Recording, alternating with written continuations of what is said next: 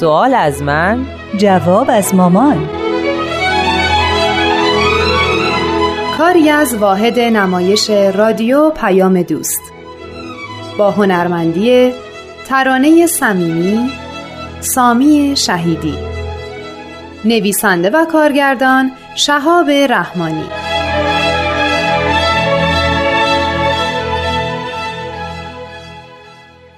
مامان امروز با یکی از بچه ها صحبت از حضرت عبدالبها شد. خب. پرسید امامتونه گفتم نه ایشون جانشین حضرت بهاءالله مؤسس آین بهایی گفت خب پس میشه امامتون دیگه.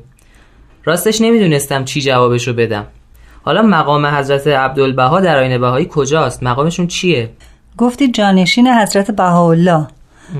من خودم شخصا نظرم اینه که بازم بگم ها نظر شخصی خودمه. که کلمه جانشین به نظرم اصلا مناسب نیست. چرا؟ من بیشتر این کلمه رو واسه سلاطین و بزرگا و رؤسای مملکتی و اداری شنیدم. مثلا پادشاهی فوت کرد رو فلان شخص یا فلان فرزندش جانشین اون شد. آفرین. خب با این حساب حضرت بهاءالله وقتی فوت کردن حضرت عبدالبها جانشینشون شدن دیگه. مگه اینطوری نیست؟ خب همینه. مشکل منم همین جاست وقتی که پادشاه بعدی میاد جای قبلی مقامش درست عین همون پادشاه قبلیه. قبلی رفته بعدی جاش اومده. هر دوتاشون انگار یک مقامو دارن. ولی مقام حضرت عبدالبها با مقام حضرت بهاءالله یکی نیست. آها از اون نظر؟ آها از اون نظر. خب ولی منظور یعنی نفر بعدی بود دیگه. شما هم دیگه روی کلمات حساس نشین. خب منم خودم خیلی وقتا حواسم نیست. از همین کلمه جانشین استفاده می‌کنم. بعدش هم البته متوجه اشتباه هم میشم و خب ازش میگذرم. اما الان چون صحبت از جایگاه و مقام حضرت عبدالبهاست بهتره که روی کلمات و مفاهیمش دقت بکنیم. قبول حرف شما درست. حالا بگین مقام و جایگاهشون رو با چه کلمه‌ای بیان کنیم؟ درسته که تو از بچگی حضرت عبدالبها رو میشناختی ولی خب لازمه به طور خیلی خیلی خلاصه یه اشاره به زندگیشون بکنیم. خب. ایشون از دوران کودکی یعنی تقریبا حدود نه سالگی شریک بلایا و تبعید و زندانی شدن پدر آسمانیشون بودن. و تا وقتی که حضرت بهاءالله در این عالم تشریف داشتن مدت چهل سال مثل یک خدمتگزار صدیق و فداکار به بندگی و عبودیت پدر بزرگوارشون مشغول بودن. حضرت بهاءالله خودشون شهادت دادن که خدمات حضرت عبدالبها بعضی از امور رو برای حضرتشون خیلی آسون کرده. آره یادمه که معلم درس اخلاقمون می‌گفت حضرت عبدالبها مثل یک صد محکم سپر مشکلاتی بودن که واسه حضرت بهاءالله درست می‌شد. درسته. حتی وقتی حضرت بهاءالله برای مدت طولانی بغداد رو ترک فرمودن و به کوه سلیمانی هجرت فرمودن و هیچ کس هم خبری از ایشون نداشت حضرت عبدالبها با اینکه خیلی جوان بودن جامعه مؤمنین رو در شرایط سخت هدایت میفرمود آفرین همینطوری که میگی. بعد از اینکه حضرت بهاءالله عالم خاک رو ترک فرمودن مدت 29 سال تمام وظایفی که حضرت بهاءالله به عهدهشون گذاشته بودن کاملا و به خوبی انجام دادن.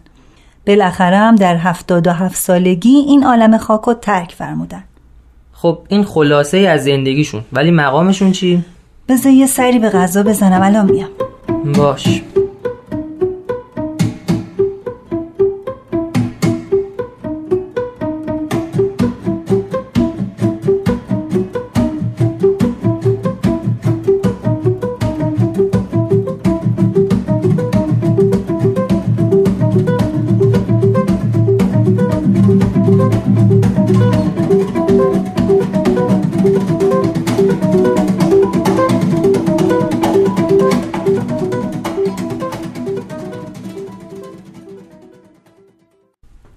گفتیم مقام حضرت عبدالبها.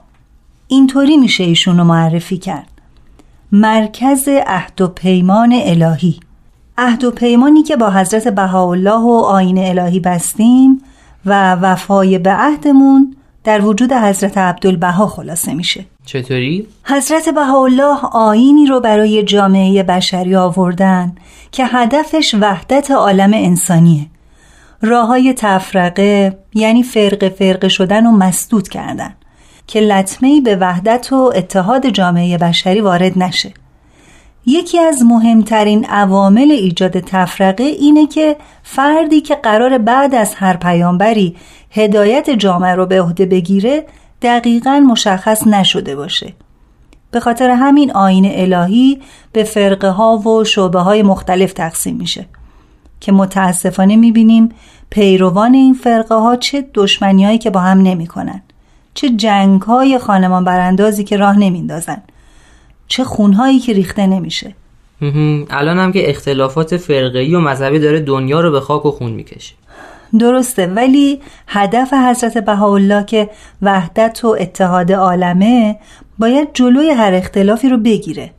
به خاطر همین با نوشتن وسیعت نامه دقیقا مشخص کردن که بعد از فوتشون حضرت عبدالبها مرکز توجه بهایان عالم باشن و همه باید از ایشون اطاعت کنن البته حضرت عبدالبها هم همین کارو کردن و با نوشتن وصیت‌نامه حضرت شوقی ربانی رو به عنوان ولی امر بهایی به بهایای عالم معرفی کرد. آفرین کاملا. اما خب یک مسئولیت مهمی دیگه به عهده حضرت عبدالبها گذاشته شد. اون هم تبیین آثار و بیانات حضرت بهاءالله بود. البته حضرت بهاءالله این مسئولیت رو به عهده حضرت عبدالبها گذاشت. خب این که واضحه. می‌خوای توضیح واضحات بدی؟ خب چند دقیقه پیش گفتین روی کلمات باید خیلی دقت کرد. بله. خب داشتم می‌گفتم که حضرت عبدالبها مبین آیات الهی پدر بزرگوارشون هستن. هر مطلبی که از حضرت بهاءالله برای مؤمنین درکش سخت و مشکل بود توسط حضرت عبدالبها تبیین شد باقی موندش هم توسط حضرت شوقی ربانی تبیین شد مگه حضرت شوقی ربانی هم مبین آیات الهی هستن؟ بله به اراده حضرت عبدالبها و همونطور که در وسیعت نامشون هم قید شده حضرت شوقی مبین آیات الهی شدن و مبهمات در آثار رو تشریح می‌کنن و توضیح میدن بیت العدل چی؟ بیت العدل هم مبین آیات هستن؟ خب فعلا یه چایی با هم بخوریم تا سرد نشده. بعدش با هم صحبت می‌کنیم. باش.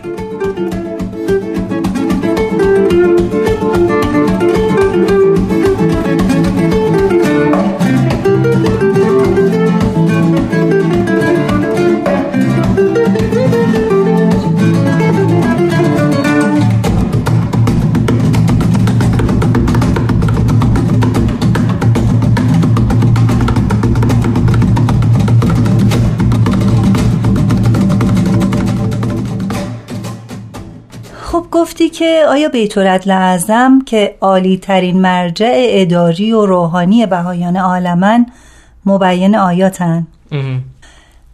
بیت العدل برای تصمیم گیری هاشون از تبیینات حضرت عبدالبها و حضرت شوقی بهره می‌گیرن. ولی تبیین مخصوص اون دو مقام بود. خب این از وظیفه تبیین آثار. دیگه چی از مقام حضرت عبدالبها می‌دونیم؟ در توصیف مقام و جایگاه حضرت عبدالبها باید گفت که ایشون شخصیتی یگانه و مخصوص در تاریخ بشریتن. تو ادیان گذشته چنین مقامی وجود نداشته.